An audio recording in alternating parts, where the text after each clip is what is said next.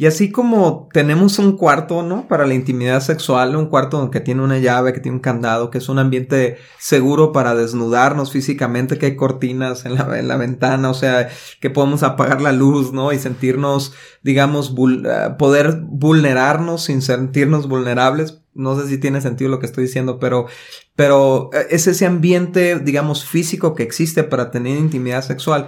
También podemos y debemos crear un ambiente emocional seguro para que mi pareja se desnude delante de mí, ¿no? Y para yo poderme vulnerar delante de mi pareja.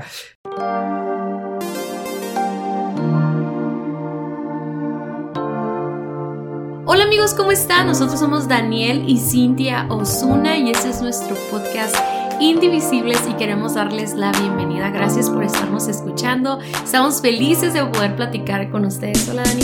Hola Cintia, ¿cómo estás? Estamos realmente felices porque nos gusta mucho eh, platicar y nos gusta mucho compartir estos puntos y estos principios que Cintia hay que dejarlo bien claro, ¿no? Son cosas que muchas veces nosotros estamos aprendiendo conforme a la marcha, ¿no? Sí, y la verdad es que quisiéramos yo creo que eso que dijiste es de que nos encanta. Sin embargo, hemos estado ocupados y no hemos podido sacar tan, tan seguido podcast, pero eh, ahorita estaba pensando tarde pero seguro, o sea. Sí, la ventaja es que constantemente nos escriben personas que dicen, acabo de descubrir su podcast y ya llevamos 25 capítulos seguidos y todo. Entonces, para las personas que apenas nos están descubriendo, pues no, no les importa mucho. Ya sé, hay mucho estar contenido. esperando capítulos. Oye, Dani, pero sabes que yo le quiero comentar a todos que me, me vino esta idea la, la semana pasada, ¿no? De ¿por qué no completar los 100 episodios este año, no? Entonces, quiero retarte públicamente a que terminemos. ¿A mí? A ti. O este es el episodio 91, o sea, tenemos que aventarnos otros nueve episodios este. Sí, este, sí, sí, sí, A ver, bueno, que nos manden mensaje los amigos si quieren que. Si les gusta, si les ¿eh? gustaría que antes de que se acabe el año podamos completar los 100 episodios de Indivisibles. Sería algo muy padre. Y la verdad es que entre más nos cuesta trabajo como continuar con el podcast y eso, más nos confirma en nuestro corazón que tenemos que seguirlo haciendo y estamos bien comprometidos. Y bueno, Dani, hablando del tema del día de hoy, porque eh, cuando le preguntan a la gente en la calle o, o no sé, a una familia o a una pareja muy adulta, le preguntan cuál es la clave de de, un matrimonio, muchas veces dicen, pues el perdón, ¿no? Sin embargo, yo creo que es más común que digan una buena comunicación, ¿no? Y yo creo que tiene mucho sentido. Obviamente no puedes hacer nada si no perdonas las fallas, pero dejando eso a un lado, ya hemos hablado acerca de ese tema, realmente, eh, independientemente cuál sea el conflicto, cuál sea el problema, la problemática que estaba eh, enfrentando un matrimonio, aquí lo clave es saber comunicarse, ¿no? Para poder resolverla. Entonces, antes de querer resolver un problema, primero tenemos que evaluar cómo está la calidad de nuestra comunicación. Sí, y por eso vimos en el tema pasado, en los temas pasados vimos cómo resolver diferencias, cómo abordar diferencias de manera constructiva, ¿no? Y, y es tiempo de, de, llevar nuestra relación a una nueva, a un nuevo nivel de comunicación, o sea, no solamente para resolver problemas, que es buenísimo y digamos que es lo del día a día, sino para unirnos más y, y creo que eso es súper importante, ¿no? Porque realmente, Cintia, nuestra relación inició, y yo creo que toda relación de pareja inicia por una comunicación bien intensa, ¿no? Donde se comparten emociones acá de una manera eh, bien profunda y donde estás horas y horas hablando y, vaciándole tu corazón a la otra persona y todo. Y es súper hermoso y es lo que te engancha y muchas veces dices, dices, es que yo con nunca, con nadie, con nadie nunca había podido hablar de esta manera, nunca había podido, digamos, desnudarme emocionalmente de esta manera y, y qué padre que encontré una persona con la que lo puedo hacer, ¿no? Sí, sin embargo, Dani, conforme van pasando los meses y las responsabilidades aumentan, los hijos, el trabajo y todo, de repente dejamos la comunicación íntima, que así la queremos llamar, una comunicación más profunda y nos uh, solamente nos quedamos en la comunicación cotidiana, ¿no? En, en establecer eh, como qué vamos a hacer hoy, qué vamos a hacer esta semana, en más planificación o en comunicación incluso bien, bien superficial, ¿no? O sea, casi casi la misma que tienes en los pasillos de, de tu casa, así cuando vas entrando al departamento o cuando vas con los vecinos o con, la, con los amigos del trabajo que, hey, ¿cómo estás? Buenas tardes, hoy el clima, hoy el, el mundial, oh, México perdió y ya, ¿no? Y hasta ahí se queda, ¿no? Y yo, yo entiendo que muchas veces pudiéramos decir, no, es que estamos todo el día en el trabajo. Pero yo les voy a decir algo, eso nos puede pasar aún si estamos juntos todo el día, ¿no? Y un reto bien grande que Daniel y yo hemos tenido porque los dos trabajamos en casa y, tenemos a nuestras hijas aquí en casa también y podemos estar todo el día en el mismo techo, sin embargo, no entablar esa comunicación íntima. A todos nos puede pasar y yo siento que es cuando ya vuelves cotidiana la persona, cuando ya eh, se vuelve cotidiana tu comunicación, cuando ya nada más estás tan ocupado o tan enfocado en los en los pendientes, en los gastos, en el operativo, eh, el operativo que de repente olvidas la parte que conecta emocionalmente, ¿no? Exacto. Y entonces esto nos lleva a la pregunta, ¿por qué necesitamos conexión a nivel emocional? O sea, ¿por qué necesitamos como pareja no perder esta conexión y si la hemos perdido recuperarla, ¿no? Número uno, porque nos necesitamos sentirnos acompañados. Es una necesidad que tenemos eh, eh, individual de, de, no estar solos peleando lo que estamos peleando, las batallas que estamos enfrentando, ya sea hacia afuera y en lo interior de nuestro corazón. ¿no? Todos estamos eh, luchando con cosas, batallando con cosas. Y, y, me encanta lo que dice Génesis 2.18. Dice que cuando Dios ve al hombre y, y, vio que estaba solo, dijo, no es bueno que esté solo. Le voy a hacer una compañera, le voy a hacer una compañera ideal para él, ¿no? Y la verdad es que no es bueno que estemos solos, Cintia, cuando, eh, en nuestro interior, ¿no? Y, yo creo que eh, me has, me has hecho comentarios tú a veces así como que es que me siento sola, ¿no? Y obviamente mi primera reacción es, pues, ¿cómo que sola? Si vives aquí con nosotros, aquí estamos, este, convivimos, ¿no? Ayer fuimos a comer, lo que sea. Pero realmente es tú diciéndome, es lo que estoy viviendo en el corazón eh, lo estoy viviendo en la soledad y, y, estoy, o sea, nadie sabe lo que estoy pasando, ¿no? Eh, eh, así, lo, así lo aprendí a interpretar, ¿no? Como un, como un llamado a, a, a, realmente caminar contigo en tus emociones y, y yo también me he dado cuenta que muchas veces me siento solo, pues, pero quizás en el caso, en el caso mío, no, no es porque tú no quieras saber qué está pasando conmigo, sino porque yo no me abro contigo con lo que estoy pasando, ¿no? Y me siento solo y muchas veces me siento hasta inclusivemente como injustamente tratado porque no sabes qué está pasando en mi corazón, ¿no? Entonces, es tan importante el, el, sentirnos acompañados, pero no podemos sentirnos acompañados si no hay comunicación. Sí, y es como tú lo dices, es, es de ambos lados. Yo creo que la pareja tanto necesita sacar lo que trae dentro de sí, como también necesita que el otro lo haga. No sé si me doy a entender. O sea, las dos cosas las necesitamos y las dos nos hacen sentir unidos. Porque, por ejemplo, como tú dices, si yo no sé por lo que tú estás pasando, me siento aislada de tu mundo, ¿no? De la mente, de lo que está pasando por tu mente o las preocupaciones o lo que sea. Y, y acuérdense que esto no es hablar operativamente, o sea, no, no estamos hablando de voy a decirte mis problemas contándote los, las cosas por hacer, ¿no? Sino cómo me siento al respecto, o sea, tiene que ver con cuál es la preocupación, cuál es la ansiedad que sientes, cuál es la tristeza, etcétera, etcétera, ¿no? Incluso esto de acompañarnos a través de la comunicación es incluso cuando estamos pasando por una pérdida o cuando estamos pasando por una crisis, incluso fuera de nuestra relación, o sea, puede ser familiar, laboral, eh, con nuestros hijos o cuando enfrentamos un reto con nuestros hijos, no es solamente qué vamos a hacer, o a dónde lo vamos a llevar o qué medicina le vamos a dar, sino comunicar cómo nos sentimos al respecto, ¿no? Y me, me, da, me da, creo que hemos caído como en los estereotipos de que, por ejemplo, Dani, de que el hombre no le gusta hablar sus sentimientos o de que no quiere. No dudo que habrá hombres que no les gusta o habrá que eh, les cuesta trabajo hablarlos, pero eso no significa que no lo necesitan, pues, ¿no? No sé si me explico. Sí, es que de hecho, Cintia, eh, más que una, ¿cómo dije? ¿Qué palabra utilizas? Un estereotipo, ¿no? Sí, ajá. es una formación que recibimos sobre todo los hombres latinoamericanos de que está mal que nosotros expresemos nuestros sentimientos, ¿no? Desde chiquitos nos enseñaron no llores, ¿no? Los hombres no lloran. Eh, entonces, eh, era, estábamos como privados de compartir cómo nos sentíamos, ¿no? Porque era catalogado como incorrecto, digamos, para nuestro sexo, ¿no? Y, y por lo tanto crecemos y sintiendo esto, sintiendo que al, al abrir nuestro corazón vamos a ser vulnerables como hombres, o sea, podemos ser atacados y, y muchas veces inclusive hasta somos castigados por expresar cómo nos sentimos, ¿no? O sea, eh, socialmente hablando somos castigados por opinar, somos opinados por contar cómo nos sentimos. Entonces, eh, de manera que, que, crecemos con esta privación, ¿no? Y, y, preferimos interiorizar nuestros sentimientos, ¿no? Sí, pero pues hay que cambiar eso y muchas veces eso se cambia cuando nosotras como mujeres preguntamos, o sea, ¿cómo te sientes, no? ¿Cómo estás? Yo me acuerdo que hace unos días le preguntaba a Daniel, ¿cómo estás? Y se quedó como sacado de onda, como que no sabías que, cómo reaccionar.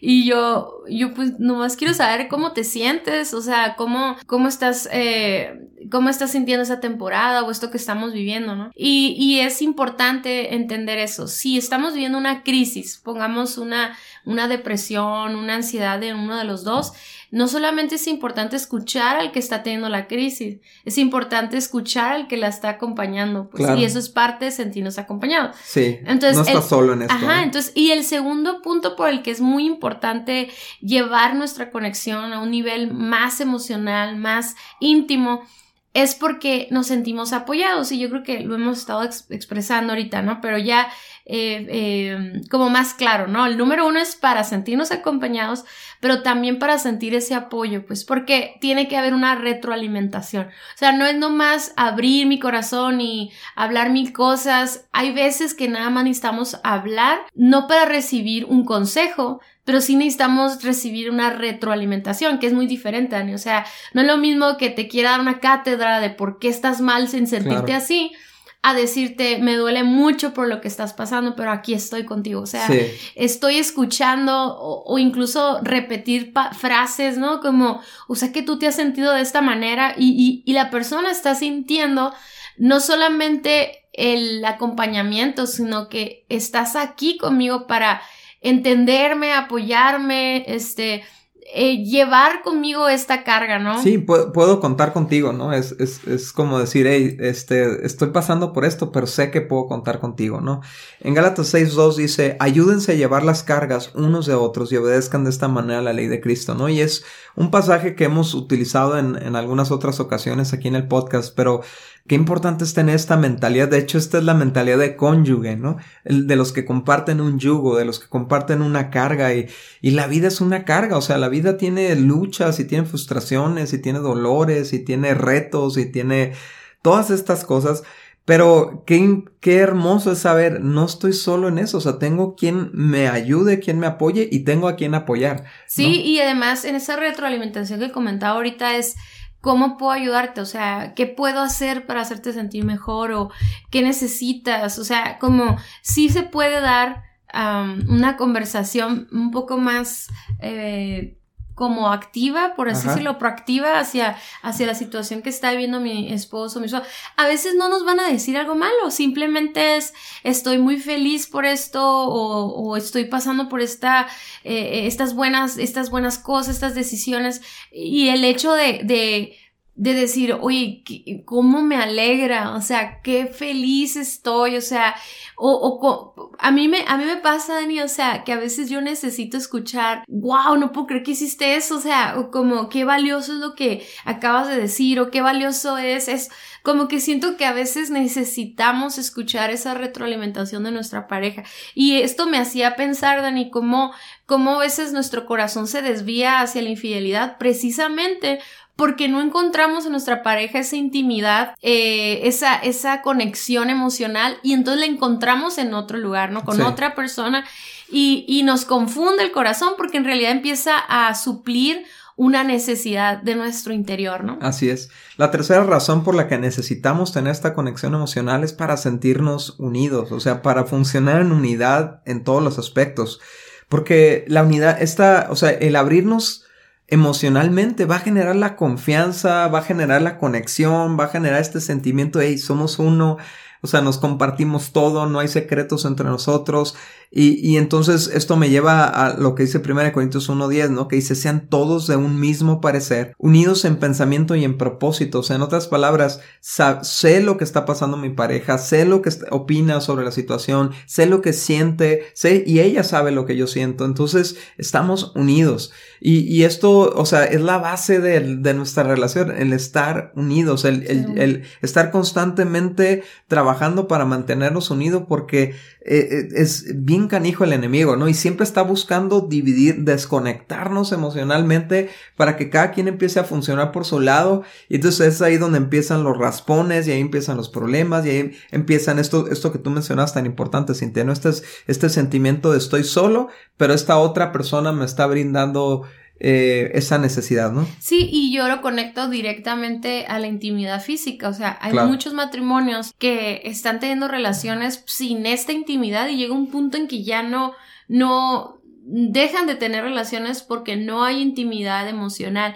Y muchas veces queremos eh, la intimidad física sin la intimidad emocional pero también al revés, Dani, ¿no? O sea, a veces solamente queremos la intimidad emocional sin la intimidad física. Entonces, yo creo que estas dos cosas van juntas y, y, y si una tiene que si una está más necesitada que la otra, por así decirlo, necesitamos ser intencionales y no esperar hasta sentir hacerlo, sino activar esa intimidad, la cualquiera de las dos, porque al final del día intimidad física nos hace vulnerables a conectar con el corazón. Pero con, conectar con el corazón también provoca deseo de estar con la otra persona. Entonces, las dos van juntas y yo me pregunto si muchos de los que nos están escuchando estás atorado en una de las dos porque estás esperando que tu pareja acceda, acceda a, a, tener la intimidad que tú, que tú quieres o que tú necesitas, pero ¿qué tal si cambias tu corazón a, a, voy a suplir la necesidad y eso va a generar también suplir mi necesidad, ¿no? Entonces, estas tres cosas, Ani, son tan importantes, tan básicas, por eso yo creo que cuando decimos eh, que la comunicación es uno de los elementos más importantes del matrimonio, nos quedamos cortos porque tendríamos que agregarle ese elemento de una comunicación íntima. O sea, no solamente hablar, no solamente resolver conflictos, es conectar con las emociones, es conectar con el corazón, es conectar con los sueños, los objetivos, las pasiones de nuestra pareja. Eso es lo que nos hace enamorarnos de él o de ella. Cierto y, y, seguir en un fuego por nuestro matrimonio. Cuando dejamos de ver, mira, somos seres tan cambiantes, por así decirlo, o que estamos evolucionando mentalmente, aprendiendo cosas y cambiando nuestro corazón hacia lo que nos interesa, lo que nos apasiona, lo que nos preocupa, o sea, van cambiando nuestras etapas de vida, cómo nos sentimos al respecto de nuestra familia, de nosotros mismos, Dani, o sea, de nuestro cuerpo, nuestras arrugas, de todo. O sea, estamos cambiando tanto y creciendo que la comunicación íntima que tuvimos hace 10 años o incluso hace un año, un mes, no sirve de nada ahorita. No está actualizada. Tiene que ser la de hoy. O sea, ¿cómo voy a hoy intimar con mi pareja? Y si tú estás tan ocupado o tan ocupada para no poder, poder tener eso, amigo, amiga, estás cometiendo un grave error. Estás demasiado ocupado. Y estás poniendo tu matrimonio en una, en una área súper peligrosa y vulnerable. Y, y, yo he traído mucho este tema, Dani, o sea, he traído mucho en mi corazón el, el que tenemos que bajarle a nuestras agendas para poder tener el vaso medio vacío, o sea, medio lleno. En la mañana estaba hablando de eso, ¿no? Para que haya un espacio para relacionarnos, para que haya espacio para comunicarnos y para otras cosas, ¿no? Que, que después hablaré, pero qué importante es como evaluar qué tan ocupados estamos, qué tanto espacio tenemos para dedicarnos el uno al otro y entender que de nada sirve eh, el tener agendas súper ocupadas y donde a lo mejor sí hay recursos para cosas, viajes o eh, no sé, cosas de la casa, una super tele, lo que sea, pero de qué sirve si en un año vamos a estar tronando como matrimonio, pues, ¿no? Así es, y fíjate Cintia, esto lo podemos conectar al, al cómo nos comunicamos íntimamente, ¿no? Que, que, a lo mejor es la pregunta que tienen varios porque a lo mejor ya perdieron ese, ese músculo de la comunicación íntima y lo primero que tenemos que, hacer es crear un ambiente seguro de intimidad. Y así como tenemos un cuarto, ¿no? Para la intimidad sexual, un cuarto que tiene una llave, que tiene un candado, que es un ambiente seguro para desnudarnos físicamente, que hay cortinas en la, en la ventana, o sea, que podemos apagar la luz, ¿no? Y sentirnos, digamos, eh, poder vulnerarnos sin sentirnos vulnerables. No sé si tiene sentido lo que estoy diciendo, pero, pero eh, es ese ambiente, digamos, físico que existe para tener intimidad sexual. También podemos y debemos crear un ambiente emocional seguro para que mi pareja se desnude delante de mí, ¿no? Y para yo poderme vulnerar delante de mi pareja. Y, esto no es otra cosa más que, ay, es, no, no, sé si lo puedo sintetizar en esto, pero darle la confianza a mi pareja, ¿no? De, de hacerlo. Eh, darle la confianza de decir, sabes que lo que tú me digas va a estar seguro conmigo. Yo no lo voy a usar en tu contra, no lo voy a usar para atacarte, no lo voy a usar para, después para decir, ah, para aprovecharlo a mi favor, lo que me estás diciendo. O sea, realmente quiero escucharte para ser uno contigo, para conectar contigo, para acompañarte en lo que tú estás viviendo, ¿no? Entonces, obviamente también implica este, pues, un ambiente físico, me encantó como tú lo mencionaste, un tiempo, ¿no? Necesita haber un tiempo y un espacio para hacerlo, donde estamos seguros de platicar y que no nos está escuchando los niños o, o otra cosa, ¿no? A veces es, es irnos a tomar un café solos y sentarnos en la mesa más lejana y poder abrir nuestro corazón y, y llorar lo que tenemos que llorar o decir lo que tenemos que decir. Pero el, el chiste es que mi pareja sepa que cuando me lo pida, yo puedo crear esta burbuja donde, ok, puedes hablar, estás en un ambiente seguro, no lo voy a usar en tu contra, no te voy a atacar, no te voy a avergonzar con eso. Sí, algo que les quiero platicar a todos es que ah, hace unos meses eh, decidimos que nuestras hijas iban a hacer homeschool, ¿no? Están en nuestra casa, entonces siento que por varios meses no nos dimos cuenta que habíamos perdido ese espacio de comunicación. Y eso nos fue llevando a acumular y acumular y acumular y acumular cosas que fuimos dejando pasar como no pasa nada o me aguanto o esto o el otro porque al, al, al, al, estar tan enfocados en cuidar el corazón de nuestras hijas, o al no tener discusiones enfrente de ellas y todo que está súper bien, nunca nos quedaba un espacio solos, pues no, a pesar de que salíamos a, a tomar un café o, o, a tener una cita romántica, algo, nosotros somos súper intencionales en eso, como que a veces no quieres usar ese espacio para arruinar la noche, ¿no? O sea, como arruinar el momento. Pero entonces, antes de que mis hijas estuvieran en esta modalidad, pues ellas iban a la escuela. Entonces teníamos en la mañana y a veces nos aventábamos nuestras conversaciones súper fuertes o intensas o hasta discusiones controladas, ¿no? O sea, pero podíamos desahogarnos y conectar y todo eso. Y de repente yo siento que lo perdimos, no, no intencionalmente y no nos dimos cuenta, ¿no? Exacto. Entonces, ahora que ya, ya lo tenemos en cuenta, podemos ver que, por así decirlo, siento que nos había afectado eso, o sea, nos había afectado como matrimonio y yo al, menos siento que me estoy dando cuenta cómo todos estos meses perdí esa comunicación mm. y cómo eso empieza a traer estragos en, en, inconformidades, en, en, actitudes, etcétera, ¿no? Es que se acumulan las emociones, pues, ¿no? Sí, y yo, y yo creo que a mí me afecta mucho eso, porque a la hora que tú te quieres comunicar íntimamente conmigo, yo me pongo a la defensiva y no creo ese espacio del que tú estás hablando, ¿no? Mm. Y yo creo que es bien importante que entendamos esto. Yo sobre todo se lo digo a las personas que tienen mi temperamento, pues de que de que queremos expresar, o sea, estamos oyendo a nuestra pareja hablar algo que incluso puede ser algo que no les gusta de nosotros o algo que hicimos mal, inmediatamente nos cambiamos a la modalidad como lo hablábamos en, en los primeros temas, ¿no? De esas actitudes hostiles o lo que sea, ¿no? Que no tienes que gritar, no tienes que hablar mal, simplemente tu actitud ya la cambió, entonces cambia el ambiente, entonces tenemos que pedirle mucha sabiduría a Dios y humildad y cambiar esa actitud para poder recibir esa, esa conversación íntima porque Después no se vale quejarnos de que no te abrís, no se abrió contigo tu esposo o tu esposa si tú no promoviste ese espacio, ¿no? Exacto, por eso te queremos dar algunos tips para el, para el que escucha, ¿ok? Número uno, sé empático, o sea, trata de ponerte en el lugar de, de tu esposo, de tu esposa, o sea, quítate por un rollo que tú eres a lo mejor el, el el sustantivo del que está hablando tu, tu, pareja, o sea, no, o de quien se está quejando, y ponte más bien en sus zapatos, ¿no? Y trata de ver las cosas como él o ella los está viendo, ignorando el hecho tal vez, ¿no? De que tú eres quien le causó ese sentimiento o lo que sea, ¿no? Eh, o, simplemente si es otra persona, si es otra cosa, o sea, trata de por un momento detenerte, de dar tu perspectiva y dar tu opinión y dar tu punto de vista y no, es que estás viendo malas, no, no, simplemente ponte en el lugar y trata de sentir como él o ella siente, de pensar como él o ella piensa y esto es lo que va a generar conexión, ¿no? Número dos, no minimices o te burles de lo que siente tu pareja, o sea, nunca, los hombres hacemos muchas veces eso, ¿no? Es como menospreciamos el sentimiento, decimos, qué ridícula que te sientes así, o ni al caso que te sientas así, qué exagerado, qué exagerada, este, no es para tanto. No, no, olvídate de minimizar o de burlarte de cómo se siente tu pareja, porque entonces no va a sentir la confianza de volverlo a hacer. Evita, evita sentirte aludido o aludida, o sea, evita tomarlo personal. Evita convertirlo en un tema de que se trata de mí, ¿no? De, de ponerte a la defensiva, como decías tú, Cintia, de contraatacar ahí, de, de agredir, porque ese no es el propósito de esa intimidad, pues.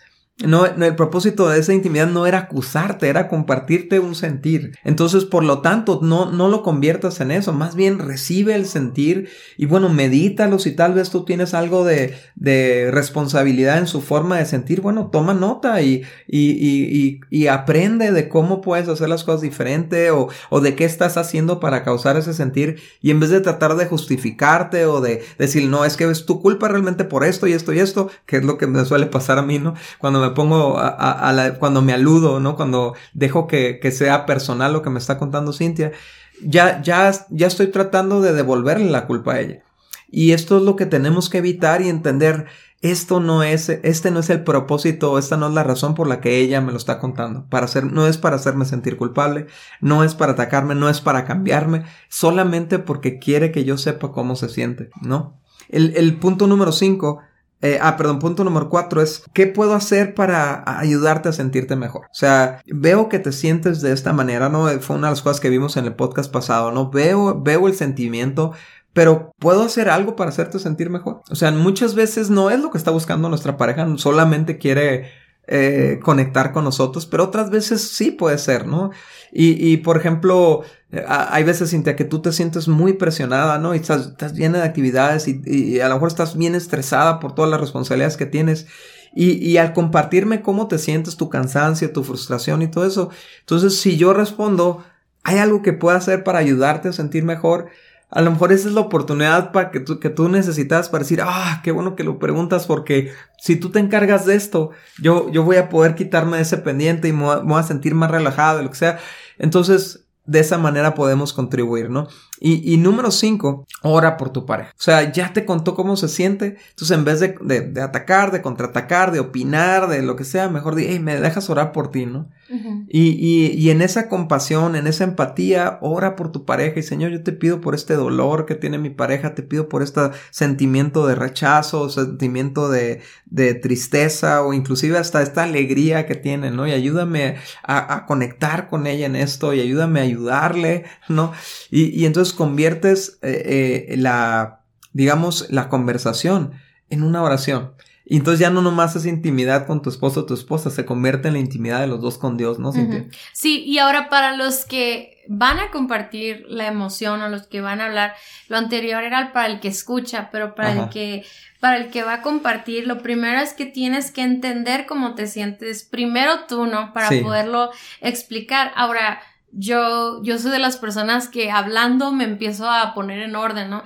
Pero algo que he aprendido últimamente es que escribir es muy bueno, o sea, escribir lo que sientes, incluso haz una carta para tu esposo, tu esposa y dile todo lo que le tengas que decir o lo que le quieras decir y cuando lo empieces a escribir vas a empezar a poner en orden tus emociones, incluso a veces ni necesitas hablarlas, ¿no? O sea, pero si ya quieres dar un resumen, porque pues no le, no le leas todo lo que escribiste, ya empieza a definir la emoción que sientes. Como ya te, ya sabes cómo te sientes, puedes explicar por qué o cómo se siente o cómo lo has estado como experimentando. No sé si me explico. O sea, no nomás te voy a decir que estoy triste, te voy a decir por qué estoy triste o cómo se está manifestando esa tristeza, ¿no? Ah, lo siguiente es que pídele a Dios que te muestre la causa de la emoción.